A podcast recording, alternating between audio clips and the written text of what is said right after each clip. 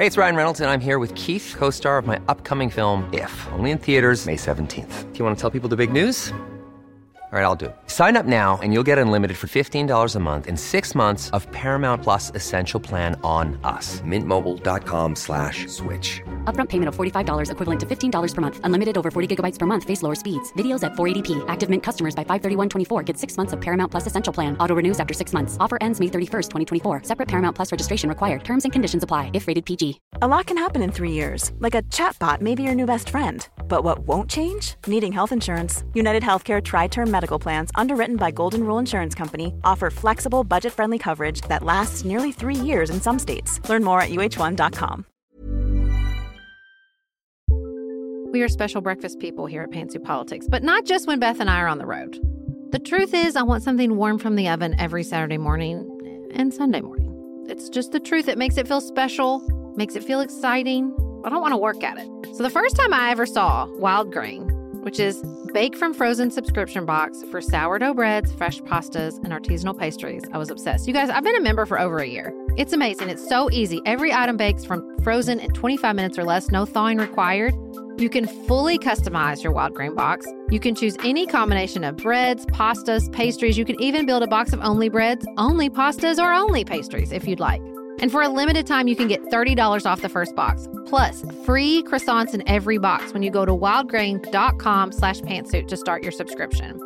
Sometimes I make one single croissant just for me because I want to feel special, and they're so good. You heard me.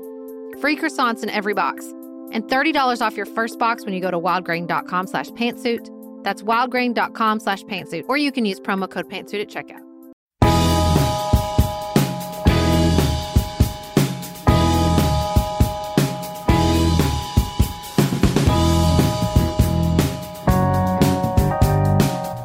Welcome to Pantsuit Politics, where a woman from the right and a woman from the left accessorize the news with a fresh perspective.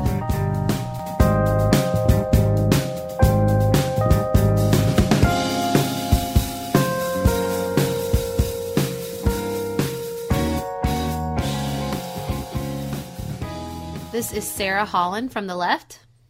And Beth Silvers from the right.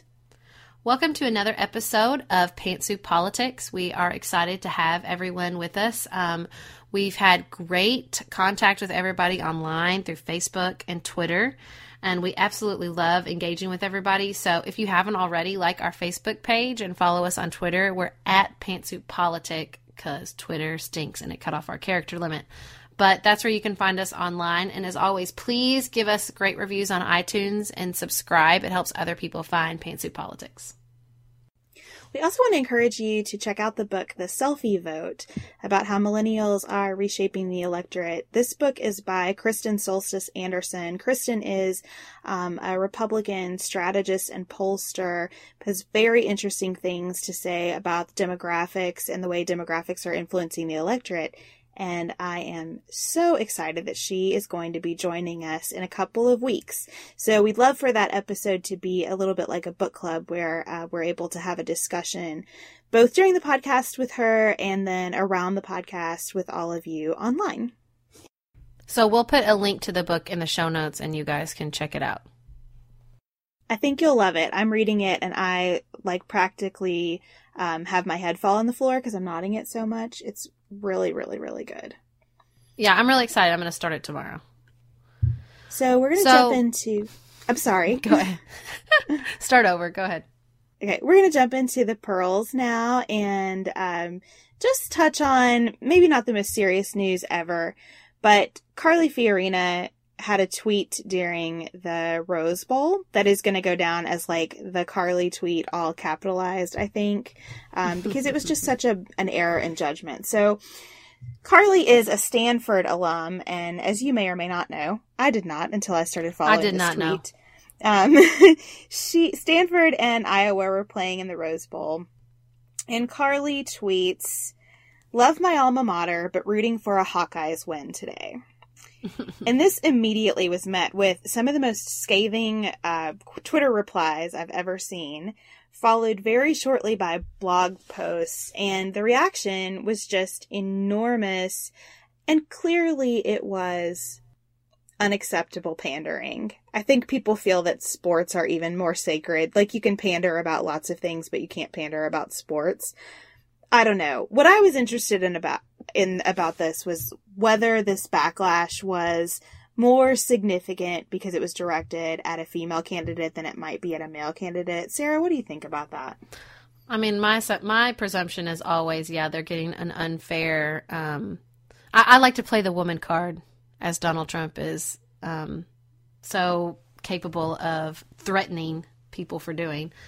So, yeah, I definitely think she got an unfair reaction, especially because the more I think about it, the more it's it's so obviously pandering. I think she was probably joking. Like, I think that no one really believes she's not rooting for her alma mater anymore. So, I mean, I think she was making a little nudge, nudge Iowa joke, and it's just a Twitter joke. I don't understand what the big deal is. She said that to Dana Bash today. Um, so she was interviewed about this, and she said that it was tongue in cheek.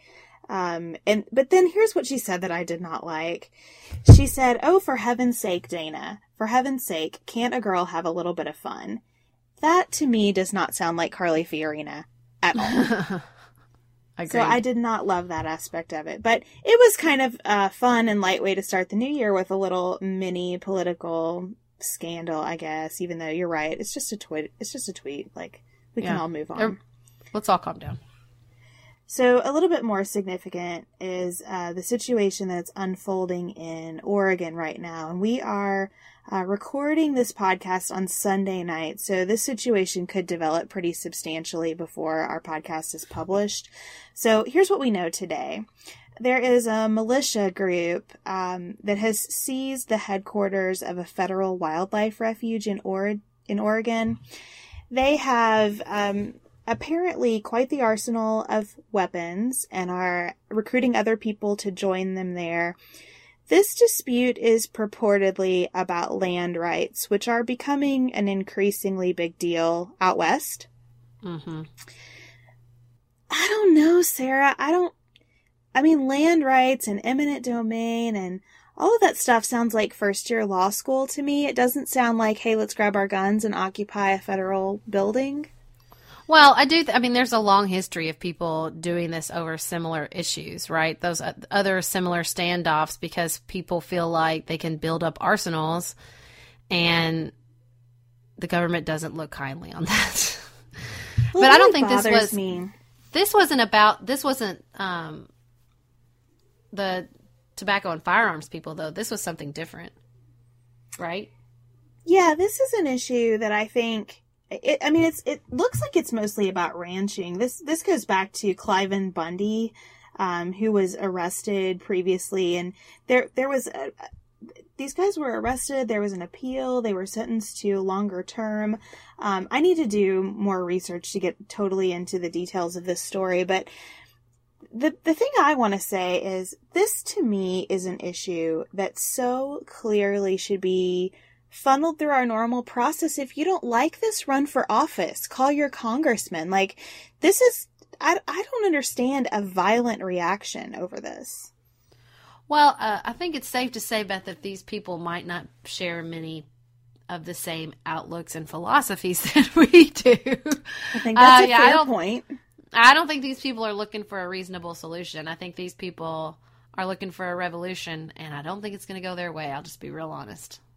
They never do. Yeah, I have some fear about this situation because the way they've used social media, I think these guys are looking for attention and mm-hmm. they're not getting it, which also concerns me because I read a lot of tweets today that said something to the effect of, um, if these were African Americans, black, if these were black Americans, if these were Muslim Americans, do you think this story would be all over the Sunday shows? And the answer is yes, mm-hmm. right? Mm-hmm. And it wasn't. I mean, it, I think that the major networks' coverage of this has been alarmingly inadequate. And my fear is that they're going to amp it up to get the kind of press they're looking for. Yeah. But I hope I'm I wrong. Right. I, I pray that I'm wrong. Well, we'll closely watch this one for sure. So now we're going to move on to the part of the pearls where we choose a person from the other side to pay a compliment. So, Sarah, do you want to start us off? Um, I'm going to start with John McCain. Um, I have always liked John McCain.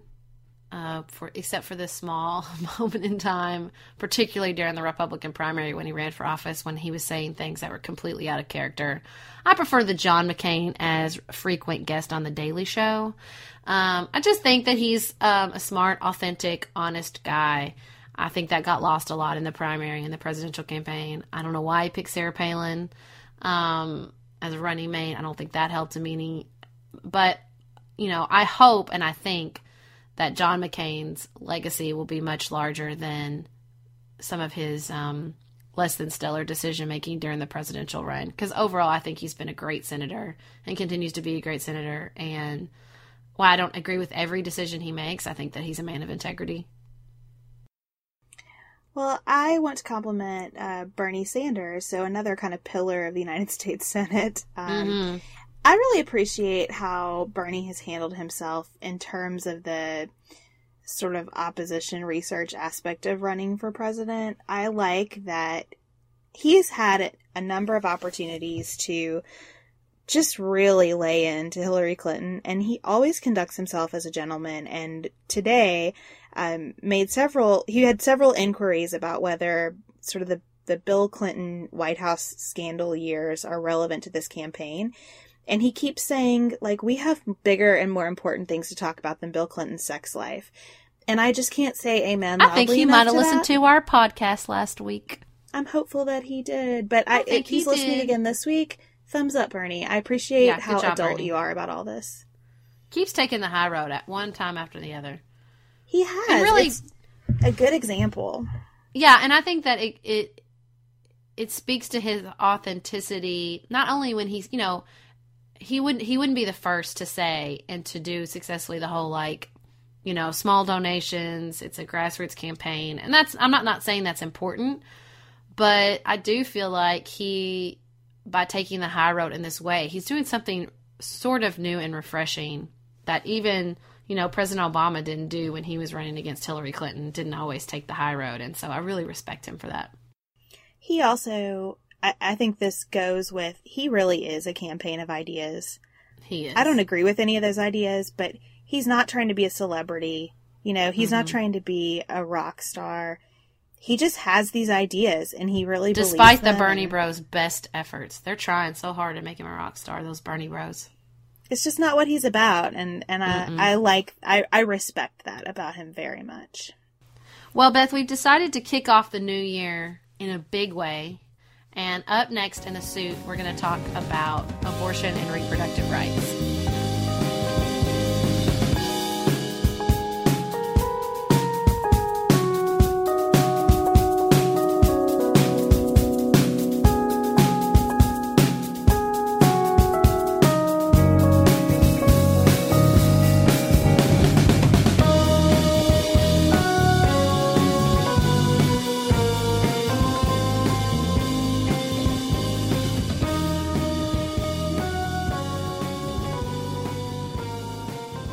Another so, example of how shy we are. And, we're ju- uh, yeah, we're gonna we're gonna take it slow in two thousand sixteen. We're gonna kick off the year with really, you know, only one of the most controversial issues in American politics, and not just America, worldwide.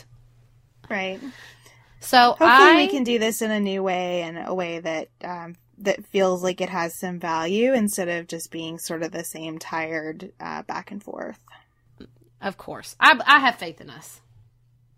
Well, I'm going to start. So we're each going to kind of say where we're coming from and then move forward from there. So I'm I'll, I'm going to kick it off. I am pro-choice. I was raised conservative, conservative Southern Baptist, and so was passionately pro-life through high school until I got to um, college and became a women's studies minor and learned a lot of things that I felt fundamentally questioned my assumptions about abortion and women who choose to have abortions. Um, this was solidified when I graduated from college and worked at Planned Parenthood of Central North Carolina. I ran their emergency contraception hotline. At the time, emergency contraception was available only through prescription.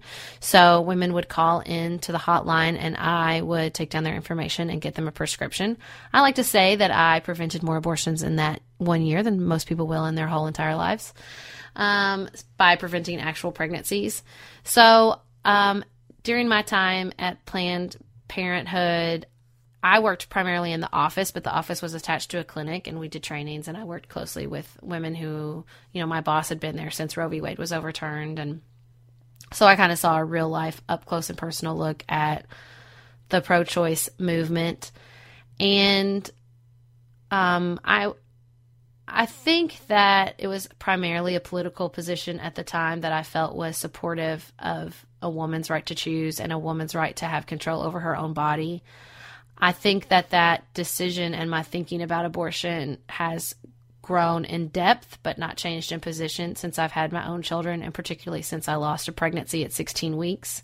Mm. Um, I think that I always liked Anna Quinlan's quote that um, my position on abortion didn't change when I had children, because I thought, no, this is something you really need to choose to do because it's so difficult. But I, I think when you talk about abortion, there has to be two different discussions. And one is the um, legislative reality, the pragmatic reality of women will not have pregnancies and will not have babies that they do not want to have. My boss at Planned Parenthood once told me, you know, she said, if I had a nickel for every woman who came up into this clinic with a cross around her neck who said, I don't believe in abortion, but I can't have this baby, I'd be rich. So I think that, you know, there will never be an end to abortion. Abortion has existed since the beginning of time, and it will continue to exist until the end of time. We can prevent it as best we can. I'm, I'm a Clintonite to the core. Let's make it safe, legal, and rare. Um, but we the, the law's duty is to deal with the reality of the situation, and the reality of the situation is that women are going to ha- going to want to end pregnancies. So I think that's the reality we have to deal with. And I think when you go to places like Texas and Mississippi and you eliminate those options, all you do is make it incredibly difficult for a certain class of women to get abortions. Everybody, it's more difficult for everyone, but some people have resources and some, some people don't.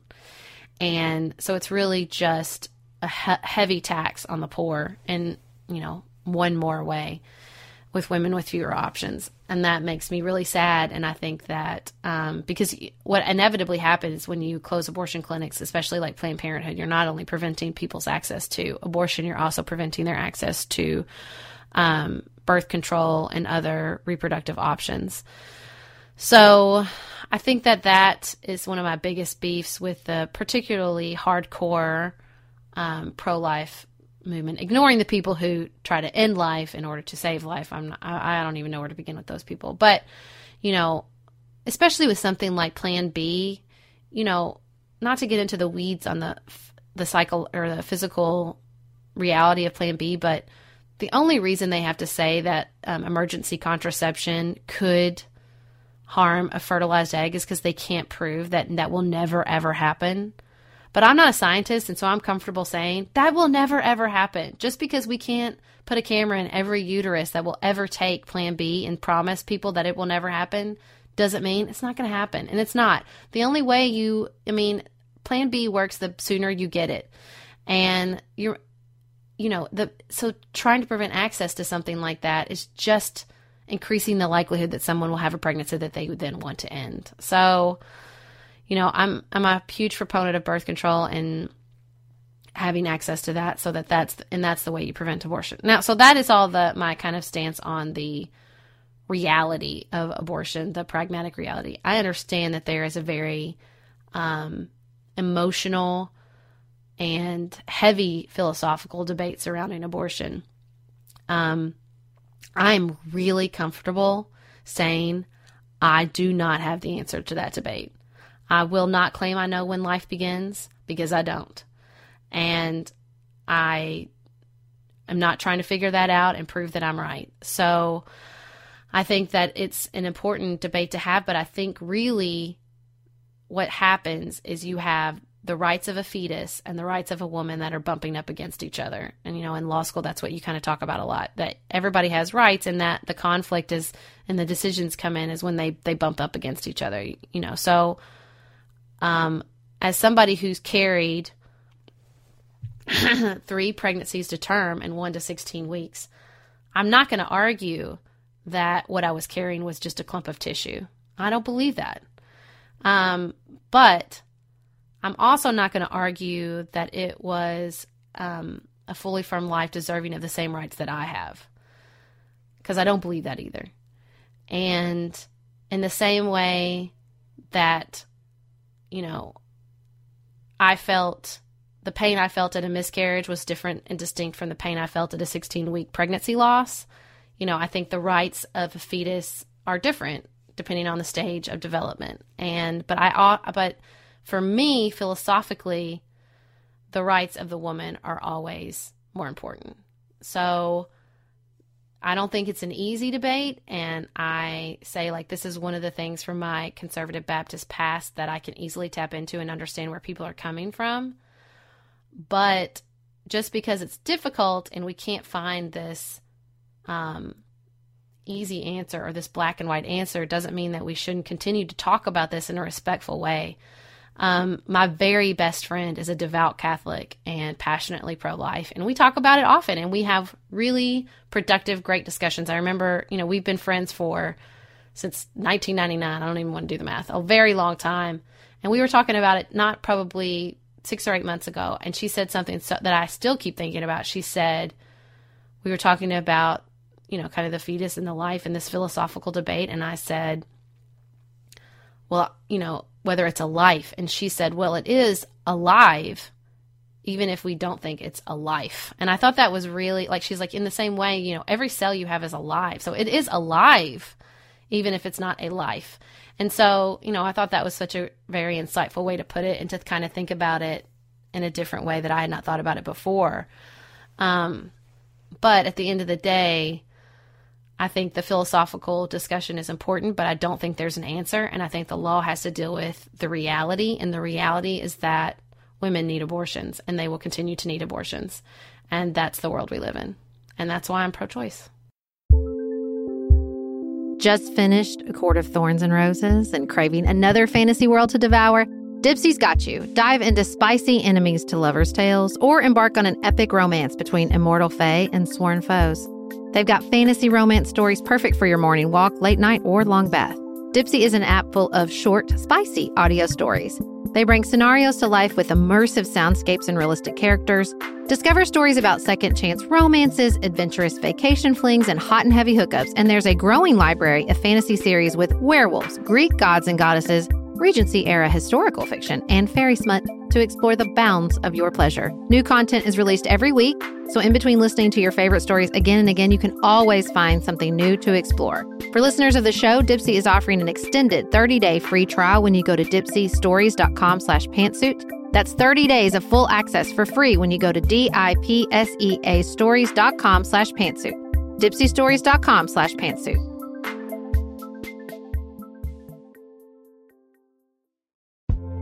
This show is sponsored by BetterHelp. Can I get something off my chest? Every day I feel a little pang of sadness because I think about Griffin going away to college. Y'all, he's a freshman in high school. This is not healthy or normal. This is why I have it on my list of things to talk to my therapist about. We all carry around these things, big and small. When we keep them bottled up, it can start to affect us. Therapy is a safe space to get these things off your chest and to figure out how to work through whatever's weighing you down. If you're thinking about starting therapy, give BetterHelp a try. It's entirely online, designed to be convenient, flexible, and suited to your schedule. Just fill out a brief questionnaire to get matched with a licensed therapist, and switch therapists anytime for no additional charge. You gotta get it off your chest, and you can get it off your chest with BetterHelp. Visit betterhelp.com slash pantsuit today to get ten percent off your first month. That's BetterHelp, H E L P. dot com slash pantsuit. If you're looking for a very quick salon quality but not salon priced manicure, Olive and June has you covered. We've talked about Olive and June's Manny system before. It has everything that you need for a professional manicure in one box. Salon grade tools, your choice of six polishes. Those polishes are going to last you for seven days or more. The cost breaks down to about two dollars a manicure. Olive and June also has press-ons if you want. What I love, though, is that Olive and June each season is coming out with new colors, and I just got a set of spring and summer colors in quick dry polish. They say this dries in about a minute. It seemed dry to me in about thirty seconds. It was not kidding about being quick dry. I also love the light colors in this set. There is a huge range. My favorite one is called Kitten. It's like a pinkish gray.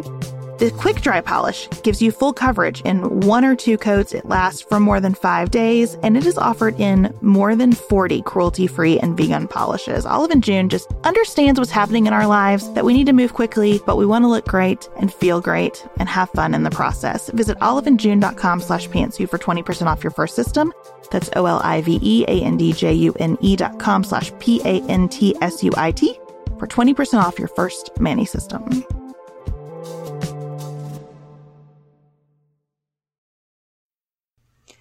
So I'll start on the philosophical side. I similarly think that it is very difficult. I do believe that life begins at conception, but I believe that it is life that is dependent on the mother. And it's physically dependent. It's, in my view, emotionally, spiritually, in every way dependent on the mother for some period of time. And so what happens from there, philosophically for me, is contextual. You know, I think that there are situations where um, abortion is wrong. I do. I believe there are situations where abortion is maybe the only humane option, depending on the kind of situation that the child would be brought into otherwise. All of those opinions are bound up in my personal beliefs about God and the universe and what's right and wrong. And so knowing that that is the makeup of my philosophical debate, I switch over to the legislative side and I say, I'm a small government Republican. I don't want anyone making decisions for me that are bound up in their own views of God and the universe mm-hmm. and what's right and wrong. And I have to be a small government Republican, even when that means an outcome that is not my favorite outcome. You know, I think sometimes on the conservative side, we say, well, we're small government if it means these programs that we don't support coming from the government. No, we have to mean that about this, this issue too. So we can say morally, ethically, I don't love what's happening here, but that doesn't give me the right to decide it. Government should stay out of that, just like government should stay out of whatever our other issues are. Mm-hmm. So I also agree that pragmatically abortions are going to happen, so they should be safe and legal and rare, as you said. That that's where I come out. Now, I I struggle with some of the language around abortion from the pro-choice community about how, you know, we need to I don't believe in shaming anyone. I do believe mm-hmm. that it's okay. I, you know, I read a piece, and I should have pulled it up before the show. I read a piece not too long ago about how it It doesn't serve women to talk about abortion as a difficult decision. I can't get myself there. I think it should be a difficult decision for anyone, and it, it's a difficult issue. That said, and, and maybe and maybe I'm imposing my own belief system by saying that too. I just feel that legislatively, we have a decision from the Supreme Court that says what it says. We have a reality that you cannot talk about this issue without bringing your own sense of ethics, whatever they are, to it. So I don't think this is something that should be restricted by the government. Yeah, and that's what, when you said that, when you said, the first thing I thought when you said, I think some sometimes the decision to have an abortion is wrong. And the first thing I thought is, yeah, but do, you know, who wants to decide that? You know, do we really want the government deciding who's right and who wrong and who deserves an abortion and who doesn't, you know? No, I don't. Exactly. And I think that that's in my, I wrote a post about this on my blog, and I said, you know, we elevate the woman's choice and we elevate her decision because we're acknowledging that no one is better equipped to deal with that than her. You know, it might not be the decision you made, but it has to be the decision she would make based on the on the tools and the situation available to her. And so, because again, because what's all the alternative? What's the alternative? You know, a, a government committee, who wants to sign up for that? Who are we going to put on that committee that gets to decide who gets abortions and who doesn't? Well, so, and that goes back to sort of the whole death panel idea that conservatives mm-hmm. made um, a real issue around the Affordable Care Act. And so, you know, I, I, I can't reconcile an aggressively pro-life legislative agenda with my other beliefs about what government should and should not be. Mm-hmm. Mm-hmm. I know. I mean, I think that, and I, and more importantly, I'm just not sure. I, I, I don't understand how you don't acknowledge that even if you, the government takes an aggressively pro-life stance, that that actually prevents abortion. It prevents safe abortions. I mean, I remember watching a documentary one time where this woman was like, this pro-life Mississippi woman was like, I want to live to see an end to pr- abortion in Mississippi. That's not a thing. That's not, no. a, you're, that's not going to happen. That's not a reality of the world that we live in, in which you, you end all abortion. I'm sorry. It's not, it's never going to happen. It's just not, it's ha- you know, it's been since the beginning of time, and it will continue to the end of time.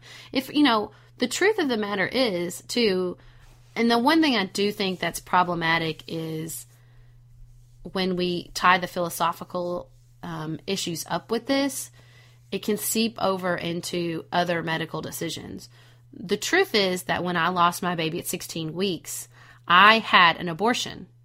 I had a D and E. I had a dilation and evacuation. That's a medical procedure that's done in abortions. Okay, so we can you we can call it something else, but that's what the doctor did. She, you know, that's what happened. And so I'm really glad that my doctor knew how to do that. But I'll tell you what, there were several doctors that didn't, that wouldn't, that the doctor I started with and another doctor I went to couldn't do, didn't have that skill.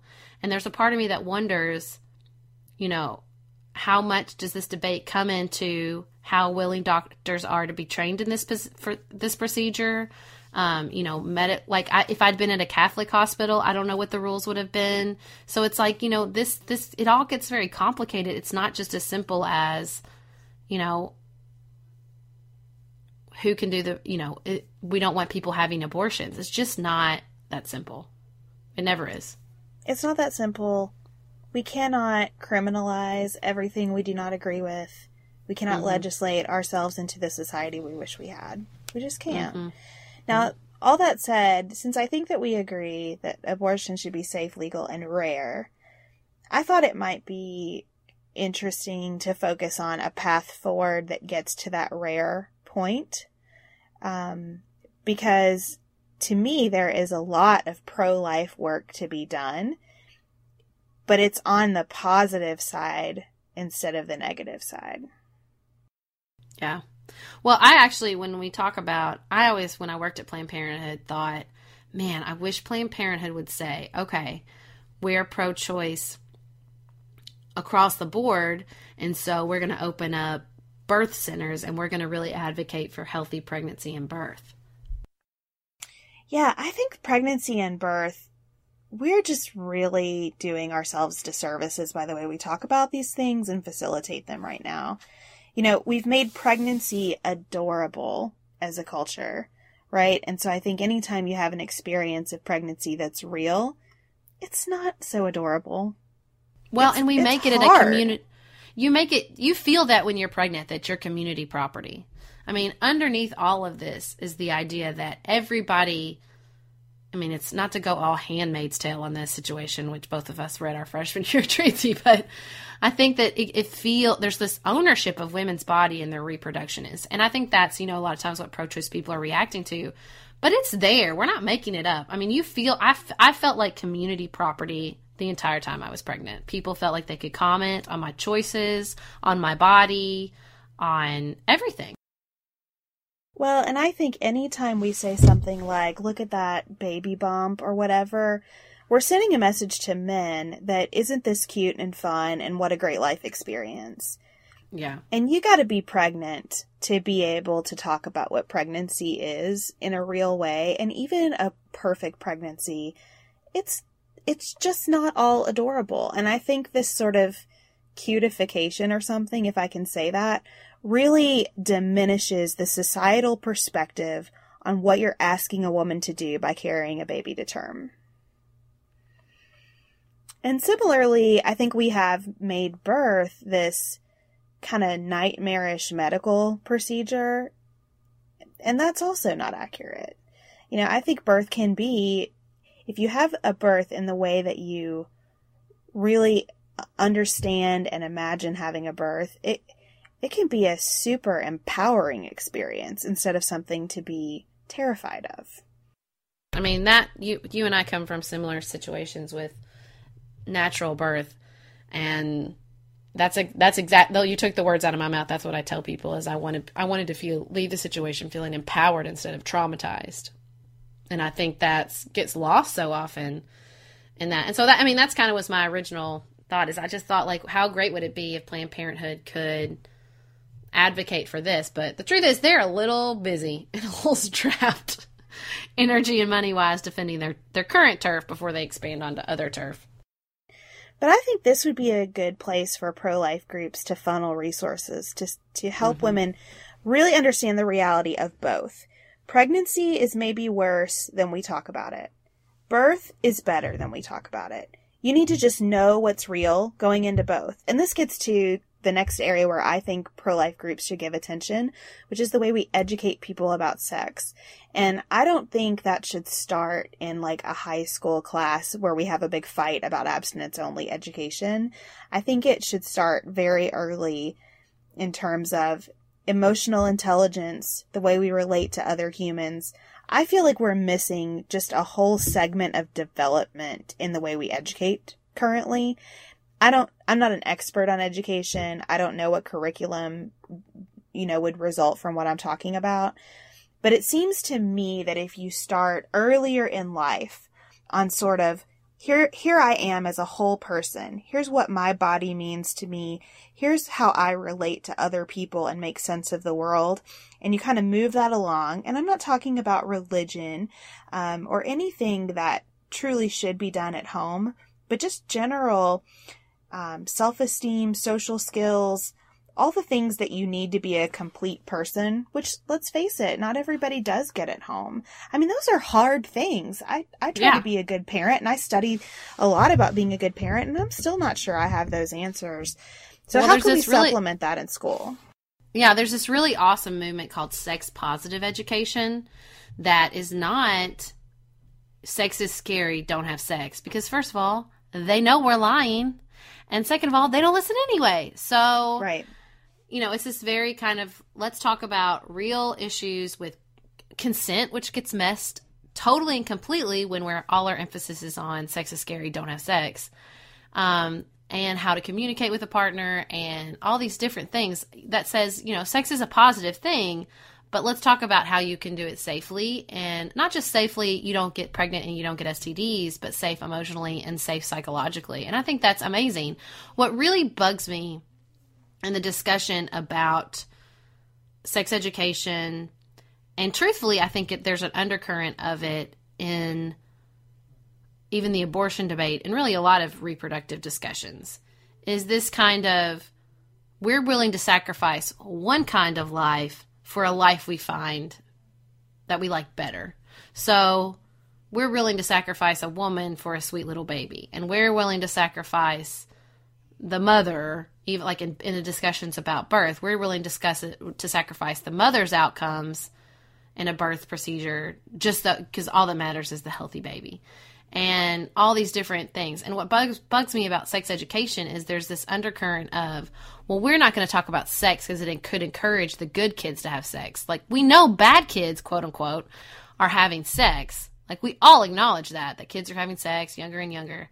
But we don't really can't deal with that because we don't want to risk tainting the good kids, which is really disturbing to me. If we know kids are having sex younger and younger and that concerns us, then we need to deal with that and we need to talk about that and we need to educate those kids and give them birth control and just do some triage first and foremost before we worry about, quote unquote, the good kids. I mean, as a, quote unquote, Baptist good kid that didn't have sex for a very long time and took all that virginity stuff very seriously, the reasons people don't have sex are complex, and it doesn't, it's not just because there are or are not condoms laying around. So I just feel like I really hate that kind of, what I feel like is what people are really saying when they say, well, we can't talk about sex in school and we can't pass out condoms because then everybody will be having sex. And what you really mean is, the kids we really value will be having sex and we care about them. I think, though, that a lot of what you said gets to my point, which is sex does not exist in isolation for women. I can't mm-hmm. speak about that as a man because I'm not one. But sex for women is always complex. The decision to have it, to not have it, how you feel about it, all of it. And that's why I think we need a larger kind of emotional discussion beginning very early on with kids, because even the quote good kids are choosing pretty destructive relationships in a lot of contexts. Yeah. How many four point oh high school girls have abusive boyfriends? Mm-hmm. You know, there's a there are a lot of choices being made that are not healthy relationship choices. And well, and it's so hard too, though, because we're not just talking about relationship level or even family level. You have a whole society that sends some really mixed messages about sex. Absolutely. So I, I think there's kind of a, a more comprehensive approach to emotional intelligence, relationships generally, and then at appropriate times in appropriate ways, sex in schools would be extremely helpful. Well, and I think what's so hard for me when I talk about sex education and pregnancy and abortion is, you know, as a feminist, there's this really difficult line to walk between promoting self-empowerment and saying, we want you to take responsibility and we want to have these really positive experiences, but also acknowledging that there is a bigger system at work here. And there is a system that does not value women's bodies and that seeks to violate women's bodies. And it's not, you know, it's not just, you know, like I just really, it's so hard with when you talk about this stuff, not to just kind of hoist it all on the individual and say, you know, beef up your self-work and try harder, because there's bigger issues here. There's really, you know, violence against women and sexual violence against women. So I posted an article recently about a woman who got raped, and she said, you know, I was out drinking and I was out late by myself, but the, and I was being stupid, but the punishment for stupid is not sexual assault. And so, you know, I think that the under, there is an, a bigger undercurrent here that all the better sex positive education is not going to address. Well, I don't know. That's not really, maybe that's not true if you got to kids young and really talked about this. But I think that there is an undercurrent in our society of violence towards women's bodies and, un, you know, not valuing women's bodies that is really important and is hard to think about and hard to talk about and certainly hard to address in a positive way. But It's it's it's it's a seam running through all these discussions that really I think has to be talked about.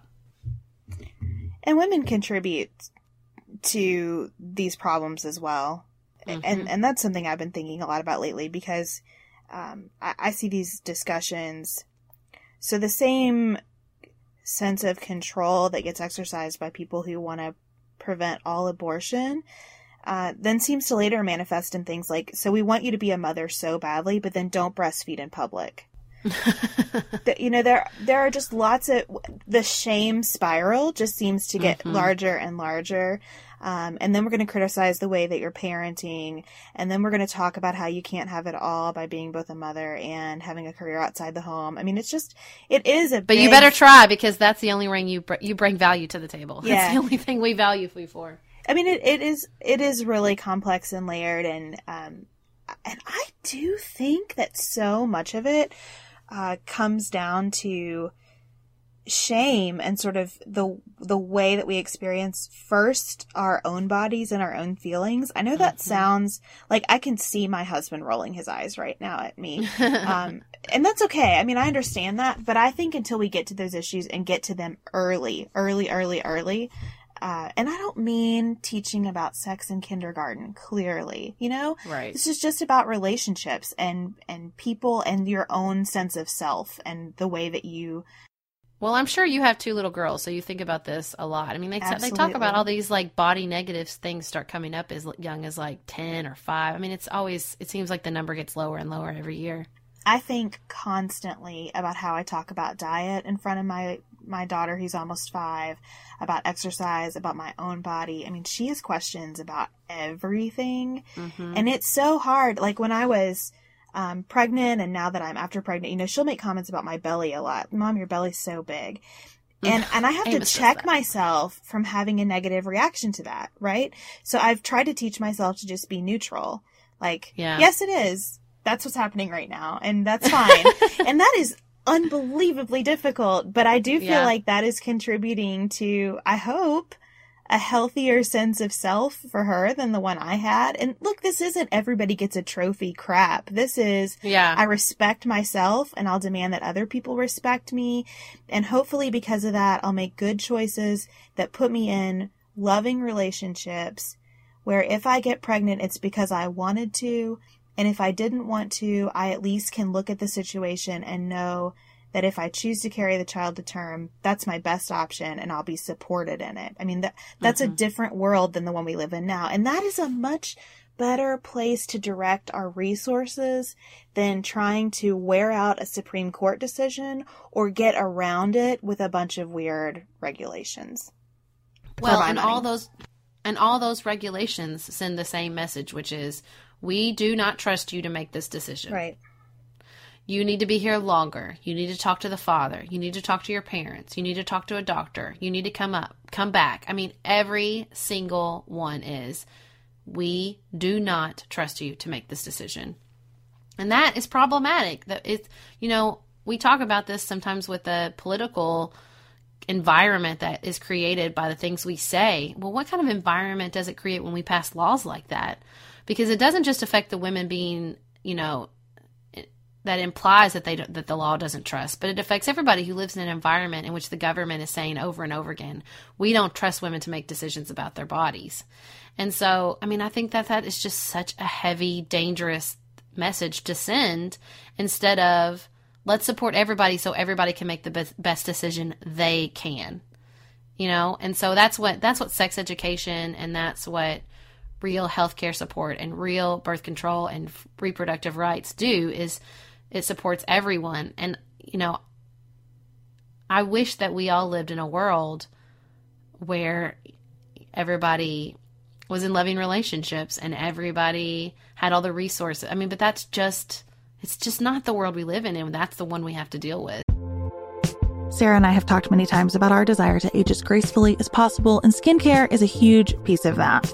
I spend a lot of time and money thinking about my skin, and I have added Ritual to my routine, which just gives me a lot of comfort. Ritual is here for us. They have created a wrinkle support skin supplement and conducted clinical studies, so we know it's working. They're taking the guesswork out of skincare. Ritual HyaCera is one of several Ritual products that I love. I take the daily multivitamin, I take a probiotic, and HyaCera is that once daily skincare supplement that is clinically proven to reduce wrinkles and fine lines and increase skin smoothness in ninety days. I recently met a friend for the first time in person as opposed to online. And we were discussing the fact that I'm forty-three and she said, I cannot believe how young you look. And I thought, thank you, Ritual, for that.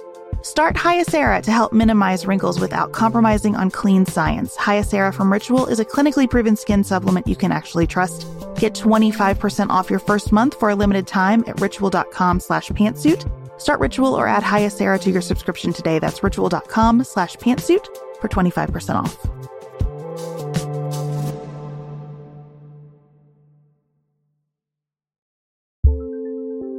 There's not much worse than a dry and itchy scalp. Also, when you get your hair colored and then it does not last as long as you and your stylist discussed, it could be that unfiltered, mineral-filled water is the culprit. Hard water is a leading cause of damaged hair and dry, irritated skin, and about eighty-five percent of the United States uses hard water, filled with dissolved minerals and added chlorine. That's where Canopy's new filtered showerhead comes in. Canopy, known for their beauty hacks and reimagined humidifier, has revolutionized the filtered showerhead. Dermatologists recommended this unique three-stage filtration system greatly reduces contaminants and odors in your shower water, leaving you with healthy hair and glowing skin. Best of all, the Canopy filtered showerhead is hassle-free. Installation is a breeze, and its unique quick-release filter replacement feature allows for seamless filter replacement unlike any others on the market.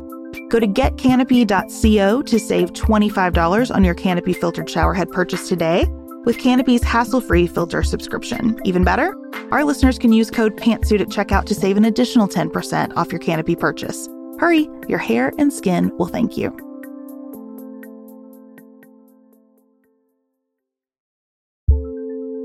Do you want a bra that's sexy or a bra that's comfortable? Thanks to Third Love, you can have both. Third Love was started to take all the frustration, ick, and ugh out of bra shopping. That's why they make solutions for every bra problem, aka problems. Their bras make it easy to bring back perkiness you haven't seen since high school, get smoothing you know where, and have straps that actually stay put. Designed at their headquarters in San Francisco and made from premium materials, they put every style through hours of wear testing on real women, including themselves, before it's given the stamp of boob approval. Comfort and support are guaranteed. Plus, whether you're a double A cup or an H cup, their virtual fitting room will help you find your perfect fit fast. And they've even invented half cups. No more feeling stuck between two cup sizes that don't fit right. It's time to get your bra problems solved. Visit third love dot com and get fifteen percent off your order with code podcast fifteen.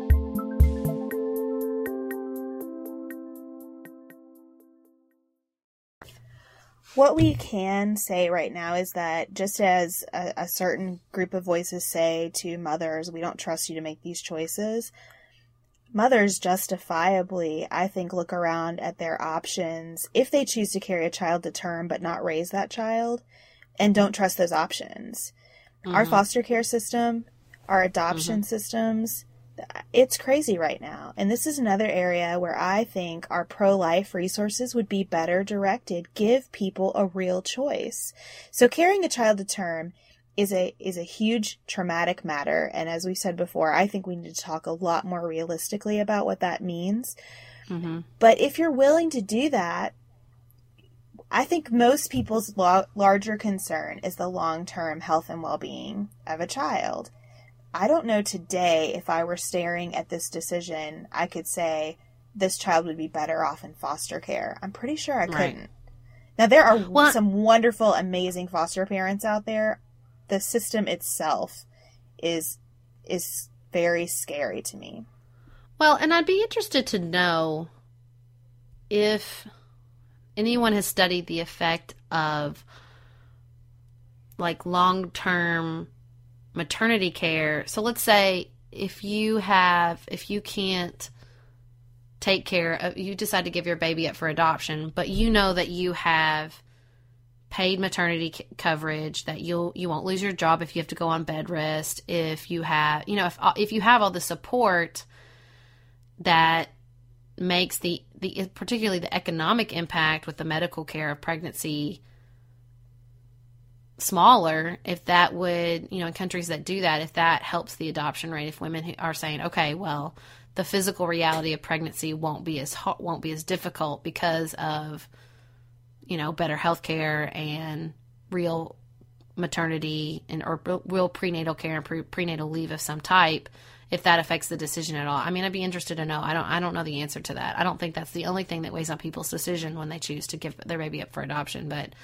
um I think it has to be a part of it. You know, even if you want to do that, if you're going to lose your job, if you are pregnant, you're going to lose your job, you know?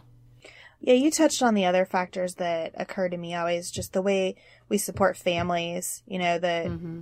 the the way that it impacts you professionally to be pregnant, the way it impacts you professionally to have children, um, the way it impacts you in every way um, to breastfeed or to just mm-hmm. parent all around. I just sit back and say, if every dollar currently being spent within the pro-life movement to fight Roe versus Wade was diverted to something that intends to either prevent unwanted pregnancies or support women who carry a child to term in some way, would we not minimize the number of babies aborted? And isn't that mm-hmm. the goal? Mm-hmm. Absolutely. I mean, if you, because that's really, it's probably even less of a, a factor when you're talking about adoption, but when it, you're choosing abortion at all. I mean, if some of the biggest factors are you can't afford the child, you can't afford the medical care. I mean, because there's no government support, I mean, no government supported daycare or paid family leave or any of these things in other industrialized nations. And I don't know how something like France or Sweden's abortion rate compares to ours, but I'm going to go out on a limb and say they're probably lower. And look, I don't think that it should all come from the government. I mean, that again is where I come back to, but we have a huge number of people spending a lot of money in this country to fight this problem. Get mm-hmm. creative, come up with some good ideas. We and let me and let me say though that these crisis pregnancy centers are not my idea, not not a long term solution. Diapers and even if the first year of support is not going to get you through raising a kid. Right. No, we, I mean, we need a lot of resources. We need to kind of go back to the drawing board, I think, mm-hmm. on how we handle this entire situation. But it can be done. And what a more productive use of our energy, you know, if, if our goal really, if this is about what it's supposed to be about, if the goal really is to prevent abortion, then tackle it in the way that it's going to be effective. That's my right. argument. Well, and I think you have to, I'm not saying this for all the pro-life mo- mo- movement, op- obviously, um, but I do think for some hardcore pro-life activists, it's not just about, you know, saving babies, quote unquote. I think there is an undercurrent of controlling women. I do. I think that that is part of it, the motivation, consciously or unconsciously, that that is fueling some of that. Because it's not, it's such an incendiary debate, and the, the tactics are taken are so violent and so just offensive that there, it's not, it's not a simple debate. And I also don't really understand, I mean, I don't think anybody is persuaded by giant placards of aborted fetuses. So I don't, I just really don't understand where they're trying to get at with that. I don't think minds are changed in this area. No. Um, if they are, it is a long, slow process. It's not a bumper sticker change. So this is another thing. It's like everything we talk about on our show. When you get into us versus them, you're stuck. And that's where mm-hmm. we are right now. And I think here, if you just say, look, what we want is fewer abortions, let's talk about how to make that happen, perhaps outside of the legislative process, then maybe we mm-hmm. get to a good result. Well, mm-hmm. since minds won't change, I think we can move on. And we're going to take up something much, much lighter in the heels.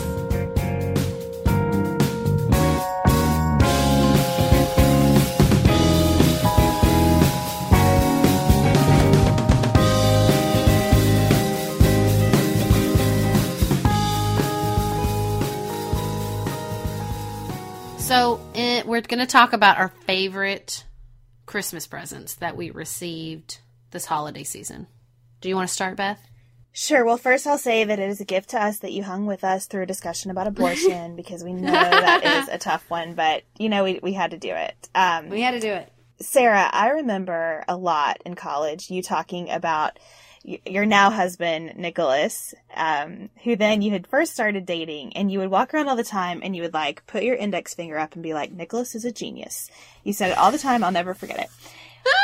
I'm happy to report that similarly, I married a genius who always does something unexpected and delightful with my gifts. And so this year was no exception. So I get this enormous box under the tree.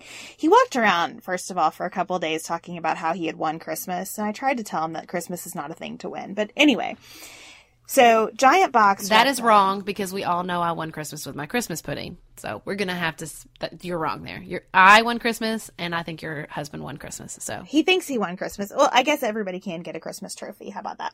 Okay. So I open the box, and there's this tiny little um, black gadget in it that I do not recognize. And then there is an index card that has layers and layers of Post-it notes on it. And so the first Post-it note says, hello. And then the second, they like they go on, and I'm sensing some Adele lyrics, but I can't tell exactly what's happening. And then it instructs me to turn on little black device that I do not recognize, and I do. And hello, blast, Adele's voice all through our house. So anyway, he got me tickets to see Adele in Detroit, which I am super, super stoked about. And I love the way he gave it to me. And I also felt really embarrassed to find out that we owned that little black speaker for like months before Christmas. And I just didn't know that we had it or what it did. I mean, it, it could have launched, you know, a, a rocket ship to space for all I knew. I had no idea what it was, but it was delightful and really fun. And I am super excited to see Adele. It is taking every ounce of willpower I have not to sing hello right now. Maybe we'll have Nicholas mix it in post-production. I think that would be good. It also just makes so me, as our Christmas present to all our listeners, they can sing it for the rest of the day. It also makes me just want to get a manicure, you know? Oh, she does. She has, and, you know, Barbara Streisand's big on the nails and the hands, she just too. Rocks those nails. I just think that, is that a thing? Like, they have to do that? I don't know. So what was your favorite gift this year?